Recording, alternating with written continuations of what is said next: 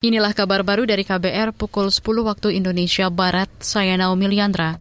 Saudara Presiden Joko Widodo hari ini berkunjung ke Kabupaten Pidi Aceh. Presiden dan rombongan berangkat dari Pangkalan TNI Angkatan Udara Halim Perdana Kusuma, Jakarta, dan dijadwalkan tiba di Bandar Udara Internasional Sultan Iskandar Muda, Aceh Besar.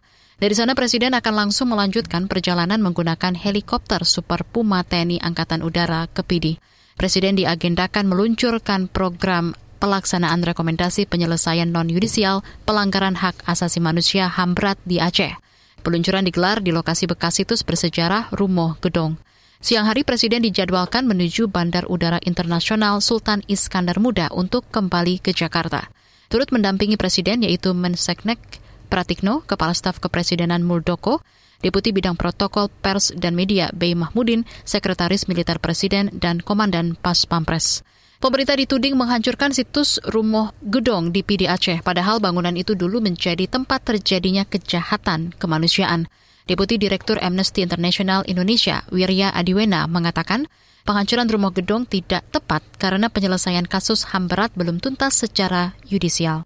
Yang jelas saat ini itu bukanlah tindakan yang bijaksana sama sekali. Uh, penghancuran rumah gedung itu bukanlah tindakan yang berpers berperspektif pemenuhan hak korban. Itu bukanlah tindakan yang berperspektif pemenuhan tanggung jawab negara dalam penegakan hak asasi manusia. Ini jelas sebuah upaya yang bertolak belakang dari upaya penyelesaian pelanggaran berat terhadap judicial. Ini justru merusak upaya keadilan atas kejahatan kemanusiaan yang dulu terjadi di Aceh. Uh, jangan dihancurkan terlebih dahulu. Deputi Direktur Amnesty International Indonesia Wirya Adiwena juga menuntut komitmen pemerintah memenuhi hak-hak korban pelanggaran HAM berat secara yudisial.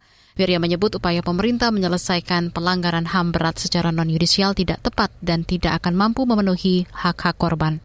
Saudara jumlah hewan kurban Idul Adha tahun ini diperkirakan mencapai 1,7 juta ekor, terdiri dari kambing, sapi, domba, dan kerbau. Menurut Kepala Subdit Tata Laksana Produsen Kementerian Lingkungan Hidup dan Kehutanan Ujang Solihin Sidik, dari penyembelihan jutaan hewan kurban itu diperkirakan menghasilkan lebih dari 100 juta lembar sampah kantong plastik sekali pakai. Dan kalau kantong plastik ini digunakan sebagai daging pas daging kurban, sudah dipastikan ini akan jadi sampah. Tidak mungkin lagi bisa digunakan lagi, tidak mungkin lagi bisa digunakan lagi, dipakai lagi, dan ini sudah dipastikan 119 juta lembar ini akan jadi sampah dan akan menjadi sampah yang bisa tadi mencemari lingkungan, mencemari sungai, air, laut dan seterusnya. Kepala Subdit Tata Laksana Produsen Kementerian Lingkungan Hidup dan Kehutanan Ujang Solihin Sidik menghimbau panitia pembagian daging hewan kurban tidak menggunakan kantong plastik. Kata dia, panitia bisa menghimbau masyarakat membawa wadah sendiri yang bisa dipakai ulang untuk mewadahi daging kurban. Demikian kabar baru, saya Naomi Liandra undur diri.